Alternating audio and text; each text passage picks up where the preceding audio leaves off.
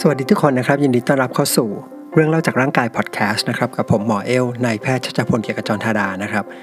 วันนี้เรายังอยู่ในซีรีส์เดิมนะครับคือเรื่องของไมโครไบโอมนะครับหรือว่าจุลินทรีย์หัวข้อในวันนี้นะครับเป็นหัวข้อที่ส่วนตัวเนี่ยผมว่ามันน่าสนใจมากนะครับ เพราะว่าเป็นอีกโรคหนึ่งที่เพิ่มขึ้นเร็วนะครับ มีการค้นพบคนที่ป่วยเป็นโรคนี้เนี่ยมากขึ้น อย่างที่2นะครับก็คือว่าเรื่องราวการค้นพบเนี่ยมันน่าสนใจมันเป็นการค้นพบจากคนที่อยู่นอกวงการแพทย์ โรคที่เราจะคุยในวันนี้นะครับก็คือเรื่องของออทิซึมนะครับจุลินทรีย์ในลำไส้เนี่ยเกี่ยวข้องกับโรคออทิซึมได้ยังไง แล้วก็เช่นเคยนะครับเนื้อหาส่วนใหญ่เนี่ยผมก็เอามาจากหนังสือที่ผมเขียนนะครับที่ชื่อว่าเพื่อนเก่าที่หายสาบสูญแล้วใน episode นี้นะครับก็ยังได้รับการสนับสนุนจากทางมดกัดนะครับ MOD GUT นะครับมดกัดนะครับซึ่งเป็นบริษัทที่ให้บริการตรวจจุลินทรีย์ในลำไส้ เพื่อให้เรารู้ว่าสภาวะของจุลินทรีย์ในร่างกายของเรานะครับ โดยเฉพาะในลำไส้ของเราเนี่ยเป็นยังไงบ้าง โอเค เริ่มเรื่องนะครับ เรื่องราวนะครับที่จะเล่าให้ฟังเนี่ยมันเกิดขึ้นในปี คศ 1992 นะครับ ซึ่งช่วงเวลานั้นนะครับ ยังไม่มีใครรู้หรือว่าเข้าใจเกี่ยวกับเรื่องของจุลินทรีย์ในลำไส้กับการทำงานของสมอง หรือจะถ้าจะเทียบกับเรื่องที่เราคุยกันไปก่อนหน้านะครับ ก็ก็ต้องบอกว่ามันคือ 12 ปีก่อนหน้าที่นักวิทยาศาสตร์ชาวญี่ปุ่น จะพบความสัมพันธ์ระหว่างจุลินทรีย์กับการทำงานของสมอง เรื่องราวนะครับเกิดขึ้นกับคุณแม่ลูกสองคนหนึ่งนะครับ ที่เป็น เป็นโปรแกรมเมอร์นะครับอยู่ที่เมืองชิคาโกนะครับประเทศอเมริกา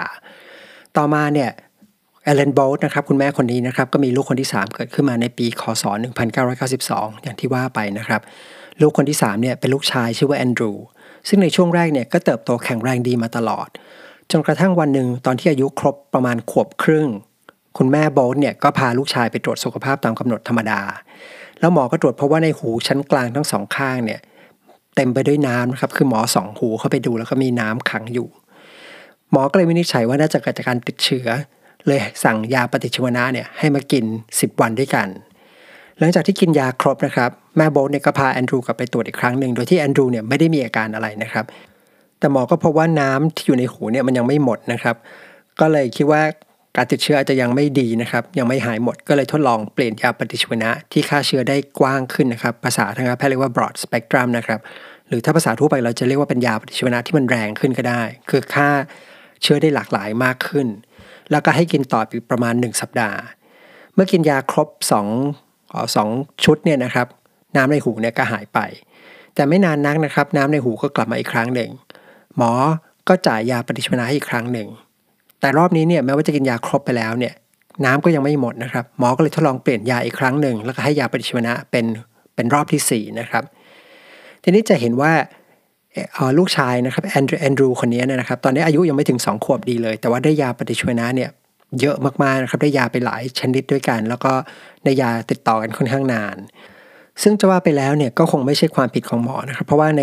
ยุคนั้นเนี่ยนะครับถ้าว่ากันตามตรงก็คือหมอส่วนใหญ่ก็ยังไม่ค่อยกลัวยาปฏิชีวนะกันมากนะครับ คือส่วนใหญ่จะเห็นประโยชน์ของการใช้ยาปฏิชีวนะ แล้วก็รู้สึกว่าบางครั้งเนี่ยเราต้องให้เกินไว้ก่อน ถ้าให้น้อยเกินไปเนี่ยอาจจะเกิดผลเสียได้ก็คือ มีภาวะติดเชื้อรุนแรง เกิดการเสียหายกับหูชั้นกลาง แล้วเป็นช่วงเวลานี้เองนะครับก็คือช่วงที่ได้ยาปฏิชีวนะเนี่ยก็มีปัญหาใหญ่หรือปัญหาใหม่เกิดขึ้น เริ่มต้นนะครับ แอนดรูเนี่ยมีอาการท้องเสียนำกันมาก่อน โดยที่หาสาเหตุไม่ชัดเจนนัก แล้วก็เป็นการท้องเสียที่กลิ่นเนี่ยค่อนข้างผิดปกติมาก หลังจากนั้นไม่นานนะครับแอนดรูก็เริ่มมีพฤติกรรมที่เปลี่ยนไป ก็คือมีพฤติกรรมแปลกๆนะครับ เช่น ไม่ค่อยสนใจคนรอบข้าง ไม่สบตากับคนอื่น การเดินเนี่ยก็แปลกนะครับ คือเดินขย่งจากที่แต่เดิมเนี่ยเดินลงเต็มฝ่าเท้าธรรมดานิสัยเนี่ยก็เปลี่ยนไปจากเด็กที่ดูเป็นคนอารมณ์ดีนะครับ ยิ้มง่ายเนี่ยก็เริ่มหงุดหงิดง่ายขึ้น แล้วที่มีปัญหามากก็คือว่าถ้าแอนดรูเนี่ยกำลังทำอะไรอยู่นะครับกำลังง่วนอยู่กับอะไรอยู่สักอย่าง แล้วมีใครไปรบกวน เขาเนี่ยจะกรีดร้องจนสุดเสียงเลยนะครับ แล้วก็ปลอบให้หยุดเนี่ยยากมาก นอกเหนือจากนั้นนะครับ ทักษะของการใช้ภาษาเนี่ยก็ดูเหมือนจะแย่ลงนะครับ ด้อยลง จากแต่เดิมที่เริ่มพูดบ้างแล้วนะครับพูดเป็นคำๆก็หยุดพูดไปเฉยๆนะครับ แล้วก็คนสมัยก่อนคนเรียกชื่อแอนดรูก็จะหันตอบสนอง ตอนนี้เนี่ยก็ไม่ตอบสนองต่อเสียงเรียก ไม่สนใจชื่อตัวเอง แล้วอาการของแอนดรูเนี่ยก็ค่อยๆ แปลกเพิ่มขึ้นเป็นลำดับลำดับนะครับ เขาชอบทำอะไรซ้ำๆนะครับ แล้วก็เหมือนกับเป็นเด็กที่หมกมุ่นกับบางเรื่อง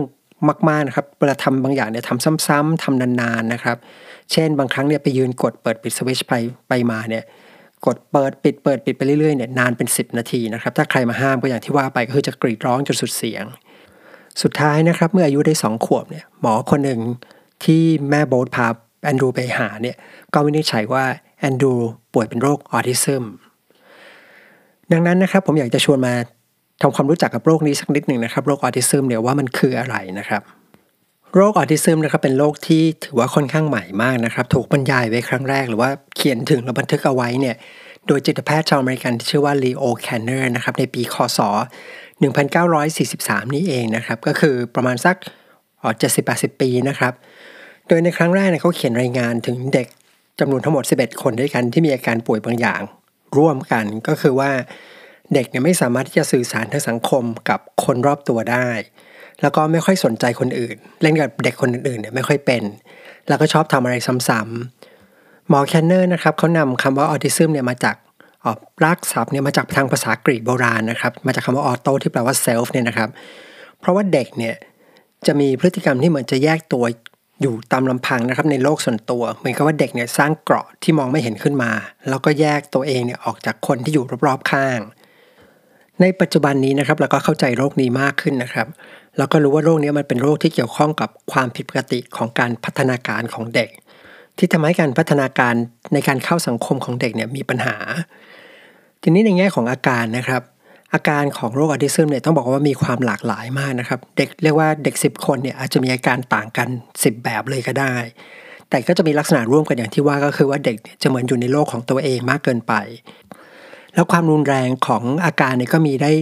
หลายมากมายนะครับ ตั้งแต่เป็นน้อยๆจนถึงเป็นมากๆแล้วเชื่อว่าหลายท่านนะครับ อาจจะเคยได้ยินคำที่หลากหลายนะครับ เช่นคำว่า autistic นะครับคำว่า Asperger หรือว่าคำว่า PDD นะครับตัวย่อนะครับ ซึ่ง อันนี้ก็สะท้อนให้เห็นถึงความหลากหลายของตัวโรคนี้นะครับ จนกระทั่งมีการใช้หรือว่าเรียกโรคนี้ว่ามันมีลักษณะเป็น spectrum disorder นะครับ ก็คือเหมือนเป็นเฉดสีนะครับ คล้ายๆกับสีรุ้งที่มีหลากหลาย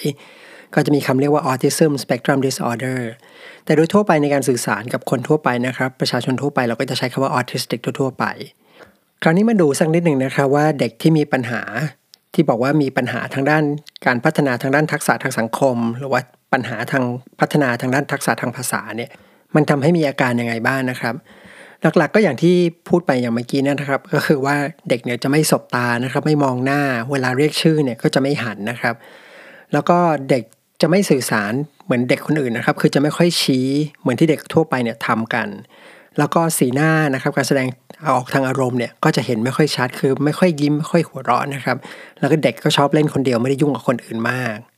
นอกเหนือจากนี้ก็มีพฤติกรรมที่ต่างไปอย่างที่ว่านะครับ ก็คือว่าชอบทำอะไรซ้ำๆนะครับ แล้วว่าพฤติกรรมที่ทำซ้ำๆเนี่ยมักจะเป็นแบบแผน เช่นออยืนเล่นกดเปิดปิดสวิตช์อย่างที่ว่าไปนะครับหรือว่าในแง่ของการใส่เสื้อผ้านะครับ อาหารที่กินเนี่ยก็ชอบอาหารซ้ำๆใส่เสื้อผ้าเดิมๆไม่ยอมเปลี่ยน ถ้าใครพยายามจะเปลี่ยนเด็กก็จะโวยวายนะครับ กรีดร้องมาก เวลาเล่นของเล่นนะครับ ก็จะสนใจเฉพาะบางส่วนของของเล่นเท่านั้น เช่น สมมติเล่นรถนะครับ เด็กทั่วไปกันก็จะเล่นรถเหมือนเป็นรถ แต่ว่าเด็กที่เป็นออทิสติกเนี่ยนะครับ ก็จะเล่นอาจจะเล่นโฟกัสเล่นแค่ล้ออย่างเดียวครับ หมุนล้ออย่างเดียว แล้วบางคนเนี่ยก็จะชอบดูอะไรที่มันเหมือนกับมีการขยับที่เป็นลักษณะเป็นวนซ้ำๆนะครับ เช่น ยืนดูพัดลมนะครับหรือดูเครื่องซักผ้าที่หมุนไปเรื่อยๆ ซึ่งอาการในช่วงขวบปีแรกนะครับ หรือ 2 ขวบปีก่อนถึง 2 ขวบเนี่ยอาการมันจะเห็นไม่ค่อยชัดนะครับ แต่พอประมาณสัก 2 ขวบเนี่ยอาการจะเห็นได้ ได้ง่ายขึ้น แล้วก็มักจะได้รับการวินิจฉัยในช่วงเวลานี้นะครับ2-3ขวบในแง่ของสติปัญญานะครับ ประมาณสักครึ่งหนึ่งของเด็กที่เป็นโรคเนี่ยจะมีความบกพร่องทางสติปัญญาร่วมด้วย แต่ก็จะมีอีกประมาณ 10%นะครับจะเป็นเด็กที่มีความสามารถพิเศษเหนือคนทั่วไปนะครับ เช่นอาจจะเก่งคณิตศาสตร์แบบแบบเก่งมากนะครับอย่างขั้นเรียกว่าอัจฉริยะก็ได้นะครับ บางคนก็จะเก่งดนตรี บางคนก็จะเก่งเรื่องของการวาดภาพนะครับ เก่งงานศิลปะ หรือบางคนจะมีความจำดีแบบที่เหนือคนทั่วไป คำถามถัดไปที่น่าสนใจนะครับ ก็คือว่าโรคนี้เนี่ยอย่างที่เกริ่นไว้ตอนแรกตอนเปิด episode นะครับ ว่าโรคนี้พบบ่อยขึ้นคำถามก็คือว่าโรคนี้พบบ่อยขึ้นมากน้อยแค่ไหนนะครับคำตอบนี้จริง ๆ มันไม่ง่ายนะครับ ตอบไม่ได้ง่ายเท่าไหร่ เพราะว่านับตั้งแต่ที่วงการแพทย์รู้จักโรคนี้เมื่อประมาณ 70-80 ปีที่แล้วอย่างที่ว่าไปเนี่ยนะครับ หมอก็พบว่าโรคนี้มันมีความซับซ้อนแล้วก็มีความหลากหลายกว่าที่คิดทำให้เกณฑ์ที่ใช้ในการวินิจฉัยโรคเนี่ยมันเปลี่ยนไปหลายครั้ง แต่ถ้าเราโฟกัสดูเฉพาะตัวเลขที่เรามีจริงๆเนี่ยนะครับก็จะพบว่าโรคนี้มันเพิ่มขึ้นเร็วมาก จากเดิมตอนที่รู้จักโรคนี้ใหม่ๆ เมื่อ 70-80 ปีที่แล้วเนี่ยเพราะว่าเป็นโรคที่พบน้อยมากนะครับพบเรียกว่าประมาณ 1 ในหมื่น แล้วก็ที่น่าสังเกตคือโรคนี้มักจะพบเฉพาะในลูกของคนที่มีการศึกษาสูงหรือมีฐานะดี แต่พอเข้าสู่ช่วงประมาณทศวรรษ 1960 นะครับก็คือ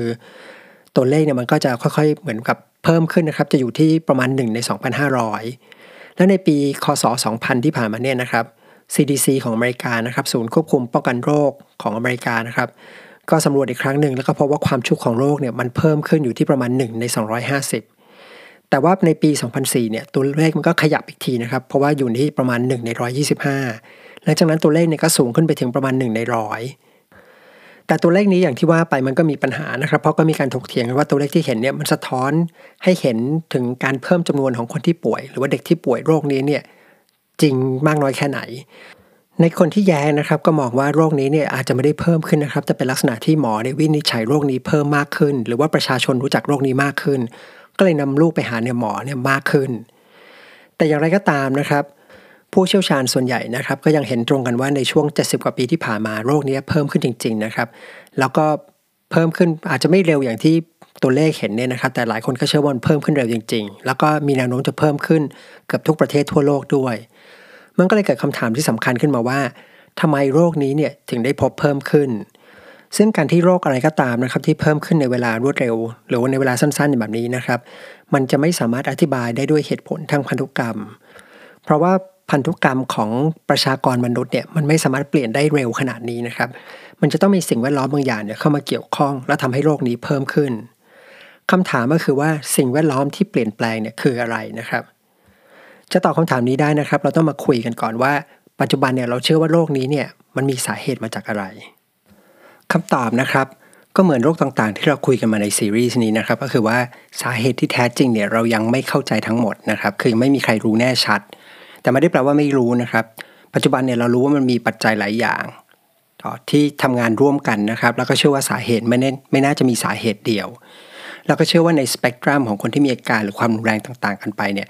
ก็อาจจะมีสาเหตุที่ต่างกันไปด้วย แต่ที่เรารู้แน่ ๆ ก็คือว่าเรารู้ว่าโรคนี้เนี่ยเกี่ยวข้องกับการเจริญและพัฒนาของสมองทำให้ตัวโครงสร้างหรือว่าตัวสารเคมีบางอย่างของสมองเนี่ยมันต่างจากเด็กทั่วไป แล้วเด็กที่ป่วยเนี่ยก็เลยมีปัญหาทางด้านพัฒนาการในหลาย ๆ ด้านด้วยกัน โดยเฉพาะเรื่องของการสื่อสาร หรือว่าเรื่องของการเข้าใจสังคม เรื่องของการเข้าใจภาษา ในอดีตนะครับ เคยเชื่อว่าโรคนี้เนี่ยเกิดจากการเลี้ยงดูมาก่อน ในลักษณะที่เหมือนกับแม่ในเย็นชา หรือในภาษาอังกฤษจะเรียกว่าเป็นแม่ตู้เย็นนะครับ refrigerator mother นะครับก็คือแม่ในเย็นชาเหมือนตู้เย็นทำให้ยุคหนึ่งเนี่ยเด็กที่ป่วยเป็นโรคนี้เนี่ยแม่เนี่ยจะถูกกล่าวหาว่าเย็นชากับลูก แต่ปัจจุบันเนี่ยวงการแพทย์เนี่ยค่อนข้างมั่นใจแล้วว่าโรคเนี้ไม่ได้เกิดจากการเลี้ยงดูนะครับไม่ใช่เป็นความผิดของพ่อแม่ แต่เกิดจากปัจจัยหลาย ๆ อย่างอย่างที่เราคุยกันไปนะครับ ทีนี้ผมก็เลยชวนมาดูนิดหนึ่งนะครับว่าปัจจัยหลายอย่างที่ว่าเนี่ยมันมีอะไรบ้าง อย่างแรกสุดเลยนะครับ ก็เชื่อว่าโรคนี้สัมพันธ์กับความผิดปกติของพันธุกรรมบางอย่าง แล้วก็เชื่อว่าน่าจะเป็นจากพันธุกรรมหลาย ๆ ตำแหน่งนะครับ เพียงแต่ว่าปัจจุบันเนี่ยก็ยังไม่สามารถที่จะชี้ชัดชัดเจนว่าแบบมีตรงไหนบ้างทั้งหมด ปัจจัยที่2นะครับด้วยความที่โรคนี้เป็นมากในเด็กผู้ชายเนี่ยมากกว่าเด็กผู้หญิง 3 เท่านะครับก็เลยมีสมมติฐานอันหนึ่งที่เชื่อว่าโรคนี้อาจจะเกี่ยวข้องกับฮอร์โมนเพศชาย ที่เรียกว่า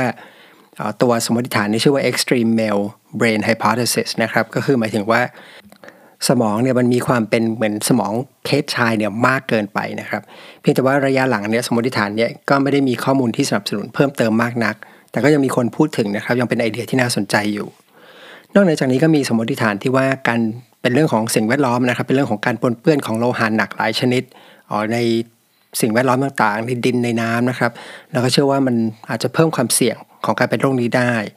แต่ก็เหมือนกันครับว่าข้อมูลที่สนับสนุนเนี่ยก็ยังบวกลบนะครับ ไม่ชัดเจนมากเท่าไหร่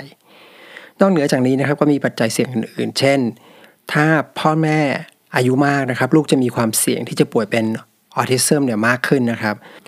หรือในเด็กที่คลอดก่อนกำหนดนะครับ คือก่อนอายุครรภ์ประมาณ 6 ครบ 6 เดือนเนี่ยก็จะมีความเสี่ยงเพิ่มขึ้น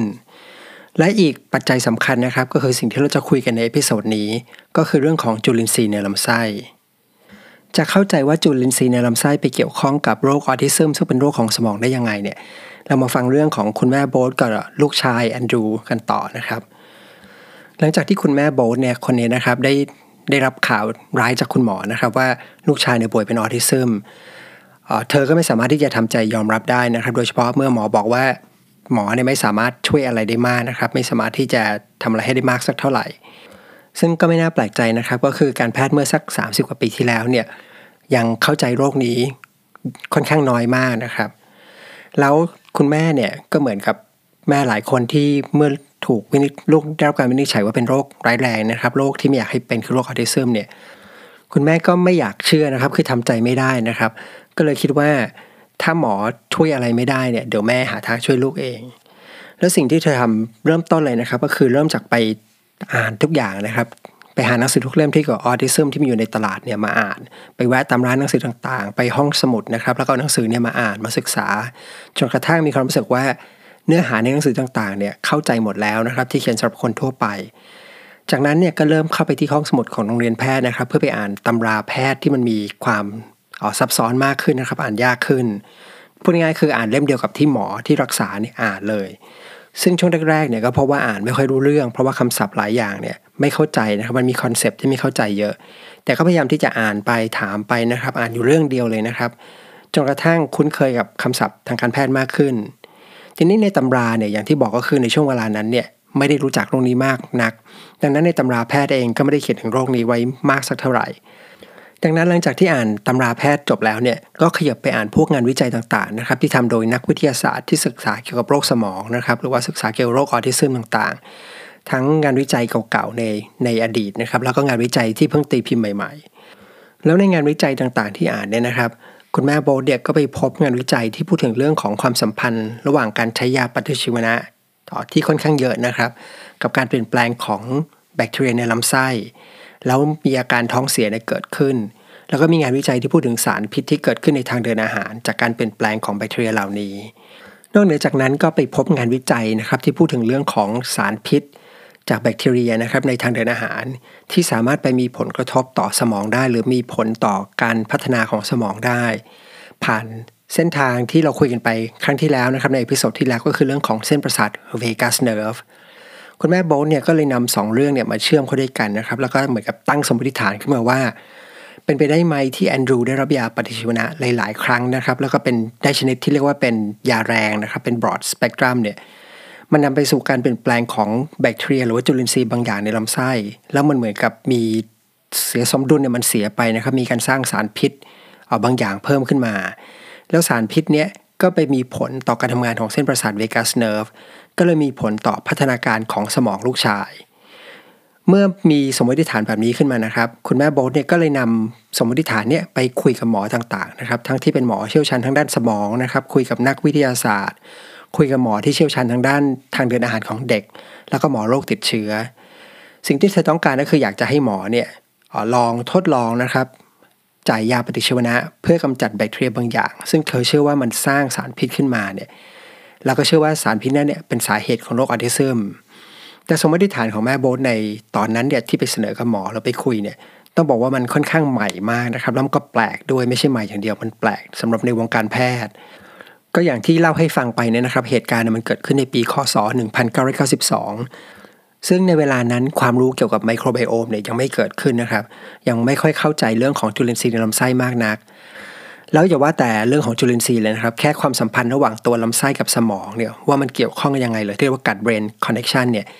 มันยังไม่ค่อยเป็นที่รู้จักในวงการเลยนะครับ ดังนั้นไอเดียว่าจุลินทรีย์ที่อยู่ในลำไส้ไปมีผลต่อสมองผ่านเส้นประสาท vagus เนี่ยจะเป็นไอเดียที่หมอส่วนใหญ่เนี่ยไม่เคยได้ยินมาก่อนนะครับ ดังนั้นเมื่อไปคุยกับหมอกี่คนต่อกี่คนเนี่ยก็โดนปฏิเสธหมดนะครับหลังจากที่โดนปฏิเสธไปทั้งหมด 36 ครั้งนะครับ หมอ 36 คนเนี่ยคุณแม่โบลต์ก็ไปเจอหมอคนที่ 37 ชื่อว่าหมอริชาร์ดแซนด์เลอร์ หมอแซนด์เลอร์คนนี้นะครับเขาเป็นหมอกุมารแพทย์นะครับเป็นหมอเด็กนะครับที่เชี่ยวชาญโรคทางเดินอาหาร อยู่ที่เมืองชิคาโกนะครับอยู่ที่โรงพยาบาลรัชนะครับหมอแซนด์เลอร์เองจริงๆเนี่ยเขาก็ไม่เห็นด้วยนะครับแล้วก็มองว่าเป็นไอเดียที่แปลก แต่ยังไงก็ตามนะครับเขานั่งฟังคุณแม่โบลต์เนี่ยอธิบายเนี่ยเป็นชั่วโมงเลยนะครับ เพราะว่ามันสะดุดกับประสบการณ์บางอย่างนะครับ ที่ทำให้ฟังเสร็จแล้วเนี่ยมันรู้สึกสะดุดใจขึ้นมา ก็คือว่าในหลายปีที่เขาทำงานเป็นอาชีพแพทย์มาเนี่ยนะครับเป็นแพทย์เป็นผู้เชี่ยวชาญทางด้านระบบทางเดินอาหารของเด็ก เขาก็มีโอกาสได้รักษาเด็กออทิซึมหลายครั้งด้วยกัน ซึ่งจริง ๆ หมอทางเดินอาหารเนี่ยจะไม่ได้รักษาโรคออทิซึม แต่เป็นเพราะเด็กออทิซึมเหล่านี้มีปัญหาท้องเสียร่วมด้วย ซึ่งหาสาเหตุไม่เจอ แล้วถ้าหมอ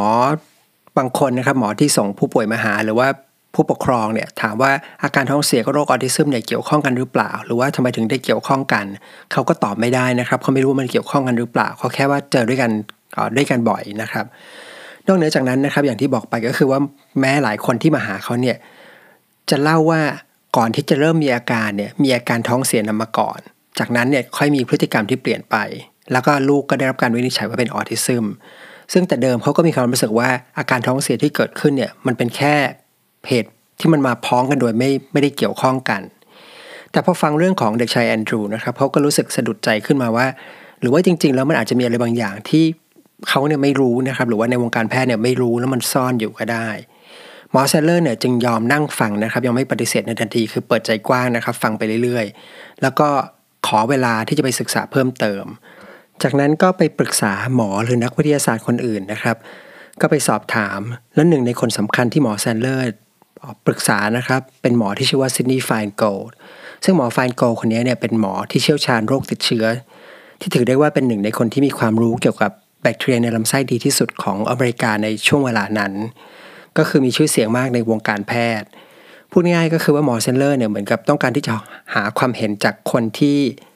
คนอื่นเนี่ยให้ความนับถือมากนะครับ เหมือนเป็นเกราะป้องกัน เพราะว่าถ้าเกิดมีปัญหาเกิดขึ้นมาเนี่ยอย่างน้อยเนี่ยก็ถือว่าได้ปรึกษาคนที่เรียกว่ามีความรู้ดีที่สุดคนหนึ่งแล้ว และหมอไฟน์โกลด์ก็เห็นว่าไอเดียของหมอแซนด์เลอร์เนี่ยน่าสนใจ สุดท้ายหลังจากผ่านไปประมาณ 2 สัปดาห์นะครับทั้งหมอแซนด์เลอร์แล้วก็หมอไฟน์โกลด์เนี่ยก็ให้คำตอบกับคุณแม่บอกว่าทดลองรักษาดูก็ได้คำถามก็คือว่าผลการรักษาเป็นยังไงบ้าง หลังจากที่ได้เริ่มยาปฏิชีวนะไปประมาณ 2 สัปดาห์นะครับอาการของแอนดรูเนี่ยก็เริ่มเปลี่ยนแปลงไปในทางที่ดีขึ้นอย่างชัดเจน ก็คือเขาเริ่มสบตาพ่อแม่มากขึ้น เริ่มกลับมาพูดอีกครั้งหนึ่งนะครับพอรักษาไปได้ประมาณ 4 สัปดาห์เนี่ยแอนดรูก็สามารถจะ หัดนั่งซ่วมได้นะครับ แล้วอาการกรีดร้องเสียงดังที่มักจะเป็นเวลาที่โดนขัดใจเนี่ยก็หายไป แล้วก็ยอมให้แม่เนี่ยใส่เสื้อผ้าโดยที่ไม่กรีดร้อง สามารถเปลี่ยนเสื้อผ้าได้นะครับ ใส่เสื้อที่ไม่ได้ใส่ประจำได้ อาการของแอนดรูดีขึ้นนะครับ ถึงขนาดที่นักจิตวิทยาที่ทำหน้าที่ประเมิน ก่อนและหลังการรักษา ให้คอมเมนต์ว่าแทบจะไม่ต้องตรวจเลยก็เห็นได้ชัดว่าอาการเนี่ยดีขึ้น แต่ว่า อาการเนี่ยดีขึ้นอยู่ไม่กี่เดือนนะครับ แล้วก็จากนั้นเนี่ยอาการก็คงที่แล้วก็ไม่ได้ดีขึ้นอีก สุดท้ายหมอแซนเลอร์เนี่ยก็ต้องยอมแพ้และหยุดการทดลองรักษาไป ฟังมาถึงตรงนี้นะครับ จริงอยู่ว่าการรักษาครั้งนี้มันฟังดูเหมือนกับเป็นการรักษาที่ล้มเหลวนะครับ ไม่สำเร็จ อันนี้ในมุมมองของถ้าเรามองในแง่ของแอนดรูนะครับแต่ถ้ามองในแง่ของความรู้ทางการแพทย์นะครับ ก็ต้องถือว่าการไม่ยอมแพ้ของคุณแม่โบลคนนี้นะครับที่พยายามมาหลายปีเนี่ย มันเหมือนกับเป็นการเปิดประตูบานใหม่นะครับ ที่ไม่มีใครเคยเปิดขึ้นมาก่อน แล้วก็ช่วงเวลาสั้นๆ ที่อาการของแอนดรูดีขึ้นเล็กน้อยเนี่ยมันเหมือนเป็นประกายไฟเล็ก ๆ ที่ทำให้รู้สึกว่าการศึกษาทางนี้เนี่ยน่าจะไปต่อได้นะครับ น่าจะศึกษาต่อเพิ่มเติม ดังนั้นนะครับ ทั้งหมอแซนด์เลอร์และหมอไฟน์โกลด์เนี่ยก็เลยสนใจที่จะหันมาศึกษาเรื่องนี้ต่อนะครับ คือทำงานวิจัยเกี่ยวกับจุลินทรีย์ในลำไส้ แล้วดูความสัมพันธ์กับโรคออทิซึมเนี่ยมากขึ้น แล้วก็ศึกษาในจำนวนผู้ป่วยเนี่ยที่มากขึ้น แล้วทั้งคู่นะครับก็เป็นทีมแรกนะครับที่ได้ตีพิมพ์ผลงานวิจัยที่โยงให้เห็นความสัมพันธ์ระหว่างจุลินทรีย์ในลำไส้กับออทิซึมซึ่งตีพิมพ์ออกมาในปีคศ 2000 หลังจากนั้นมานะครับก็มีคนที่สนใจเรื่องความสัมพันธ์นี้มากขึ้นนะครับมีหมอและนักวิทยาศาสตร์เนี่ยหันมาศึกษาเรื่องนี้มากขึ้นเรื่อยๆ แต่ก่อนที่จะไปต่อนะครับ ผมอยากจะเน้นให้เข้าใจตรงกันสักจุดหนึ่งกันก่อนนะครับว่า ปัจจุบันเนี่ยข้อมูลจากการศึกษามันมีมากพอที่จะเห็นหรือว่าชี้ชัดได้แล้วนะครับว่า การใช้ยาปฏิชีวนะทั่ว ๆ ไปแบบที่เรากินกันทั่วไป หรือหมอเด็กสั่งให้เนี่ยมันไม่ได้เพิ่มความเสี่ยงของการเกิดโรคออทิซึมนะครับกรณีของแอนดรูเนี่ยค่อนข้างพิเศษนะครับก็คือว่าได้รับยาปฏิชีวนะเนี่ยที่เยอะอ๋อและนานกว่าเด็กทั่วไปนะครับ นอกเหนือจากนั้นนะครับหมอปัจจุบันนะครับในยุคยุคนี้นะครับเวลาจะให้ยาปฏิชีวนะเนี่ยก็จะมีการชั่งน้ำหนักระหว่างประโยชน์ที่ได้กับผลเสียนะครับ ซึ่งถ้าประโยชน์ที่ได้เนี่ยมันเยอะกว่ามากก็จะจ่ายยาปฏิชีวนะนะครับ ซึ่งแน่นอนว่าประโยชน์ที่ว่าก็คือรักษาภาวะติดเชื้อ ซึ่งเป็นภาวะที่เรียกว่าอาจจะอันตรายกว่านะครับ คราวนี้นะครับก่อนที่จะจบ episode นี้นะครับผมอยากจะสรุปสั้น ๆ ให้ฟังนะครับ ว่าหลังจากปี 2000 มาเนี่ยมันมีการค้นพบอะไรบ้างนะครับ ที่ เชื่อมโยงให้เห็นว่าจุลินทรีย์ในลำไส้เนี่ยอาจจะสัมพันธ์หรือว่าเกี่ยวข้องกับโรคออทิซึมนะครับ ซึ่งต้องบอกว่าคงจะไม่ได้เล่าทั้งหมดนะครับ อยากจะเล่าให้ฟังแบบเร็วๆสั้นๆนะครับ คือเป้าหมายเนี่ยวัตถุประสงค์เนี่ยคืออยากให้พอเห็นภาพว่ากลไกเนี่ยมันมีความเกี่ยวข้องกันได้ยังไง สิ่งที่พบนะครับ ส่วนใหญ่การทดลองที่เล่าให้ฟังนี่จะไปทำในสัตว์ทดลองนะครับในหนูทดลอง โดยจะเป็นหนูทดลองที่ถูกคัดเลือกสายพันธุ์มา หรือทำให้มีพฤติกรรมเนี่ยที่คล้ายกับเด็กที่ป่วยเป็นโรคออทิซึมคือเป็นโมเดลของการศึกษานะครับ ตัวหนูเนี่ยเป็นโมเดลในการทดลอง แล้วพบว่าการเปลี่ยนแปลงของจุลินทรีย์ในลำไส้ที่ทำให้หนูมีพฤติกรรมคล้ายออทิซึมเนี่ยมัน เกิดขึ้นได้จากการที่ตัวจุลินทรีย์เนี่ยมันไปก่อให้เกิดการเปลี่ยนแปลงของสารสื่อประสาทนะครับในร่างกายของหนู แล้วการเปลี่ยนแปลงของสารสื่อประสาทเนี่ยก็จะมีผลต่อการเปลี่ยนแปลงของพฤติกรรมได้ นอกเหนือจากนี้นะครับก็มีการเชื่อมโยงให้เห็นนะครับ ก็เช่นกันว่าการเปลี่ยนแปลงของจุลินทรีย์ในลำไส้เนี่ยมันก่อให้เกิดการเปลี่ยนแปลงการทำงานของระบบภูมิคุ้มกัน แล้วเกิดภาวะการอักเสบขึ้น ซึ่งภาวะการอักเสบเนี่ยก็เชื่อว่ามันน่าจะมีผลต่อสมองได้นะครับทำให้เพิ่มความเสี่ยงของโรคออทิซึม นอกเหนือจากนั้นนะครับก็จะเป็นสารพวก metabolite ที่เราคุยกันไปก็คือสารที่เรียกว่าพวก short chain fatty acid นะครับหรือว่ากรดไขมันสายสั้นเนี่ยก็จะมีการเปลี่ยนแปลง แล้วก็เชื่อว่าการเปลี่ยนแปลงของสารเคมีเหล่านี้เนี่ยนะครับของ short chain fatty acid เนี่ยมันก็มีความสัมพันธ์นะครับในสัตว์ทดลองเนี่ยที่ทำให้เพิ่มความเสี่ยง หรือลดความเสี่ยงของโรคออทิซึมได้เช่นกัน และทั้งหมดก็ประมาณนี้นะครับที่อยากจะเล่าให้ฟังนะครับ ก็เชื่อว่าน่าจะพอเห็นภาพมากขึ้นนะครับ สมมุติว่าใครที่ตอนเริ่มต้นใน episode เนี่ยอาจจะไม่รู้อะไรเกี่ยวกับโรคนี้เลย หรือว่าไม่รู้ความสัมพันธ์ระหว่างจุลินทรีย์ในลำไส้กับโรคออทิซึมเนี่ยก็น่าจะเห็นภาพได้มากขึ้น ถ้าใครสนใจเรื่องนี้เพิ่มเติมนะครับ ก็สามารถไปหาหนังสือที่ผมเขียนลองอ่านดูได้นะครับ ก็ชื่อว่าเพื่อนเก่าที่หายสาบสูญนะครับสำหรับ episode หน้านะครับเรายังอยู่เรื่องของสมองอยู่นะครับ เราจะไปคุยเรื่องของโรคสมองอื่นๆนะครับที่เหมือนกับเกี่ยวข้องกับจุลินทรีย์ในลำไส้นะครับ ได้แก่โรคอัลไซเมอร์นะครับพาร์กินสันแล้วก็โรคไมเกรน ก่อนจะจากกันไปก็เช่นเคยนะครับ ถ้าใครชอบเรื่องราวที่เล่าให้ฟังนะครับ อยากสนับสนุนพอดแคสต์นะครับ ง่ายๆนะครับ ก็ฝากแนะนำให้คนอื่นได้รู้จักต่อนะครับ หรือว่าเข้าไปกดไลค์กดแชร์นะครับใน Facebook นะครับแล้วก็ประชาสัมพันธ์นิดนึงนะครับ นอกเหนือจากรูปแบบของพอดแคสต์นะครับ ผมก็ยังมีเป็นคลิปวิดีโอนะครับ ก็อยู่ใน YouTube นะครับ กับใน Blockdit ชื่อเพจก็ชื่อว่าเรื่องเล่าจากร่างกายสำหรับวันนี้ผมก็ขอลาไปก่อนนะครับ แล้วเรามาเจอกันใหม่ใน episode หน้าครับ สวัสดีครับ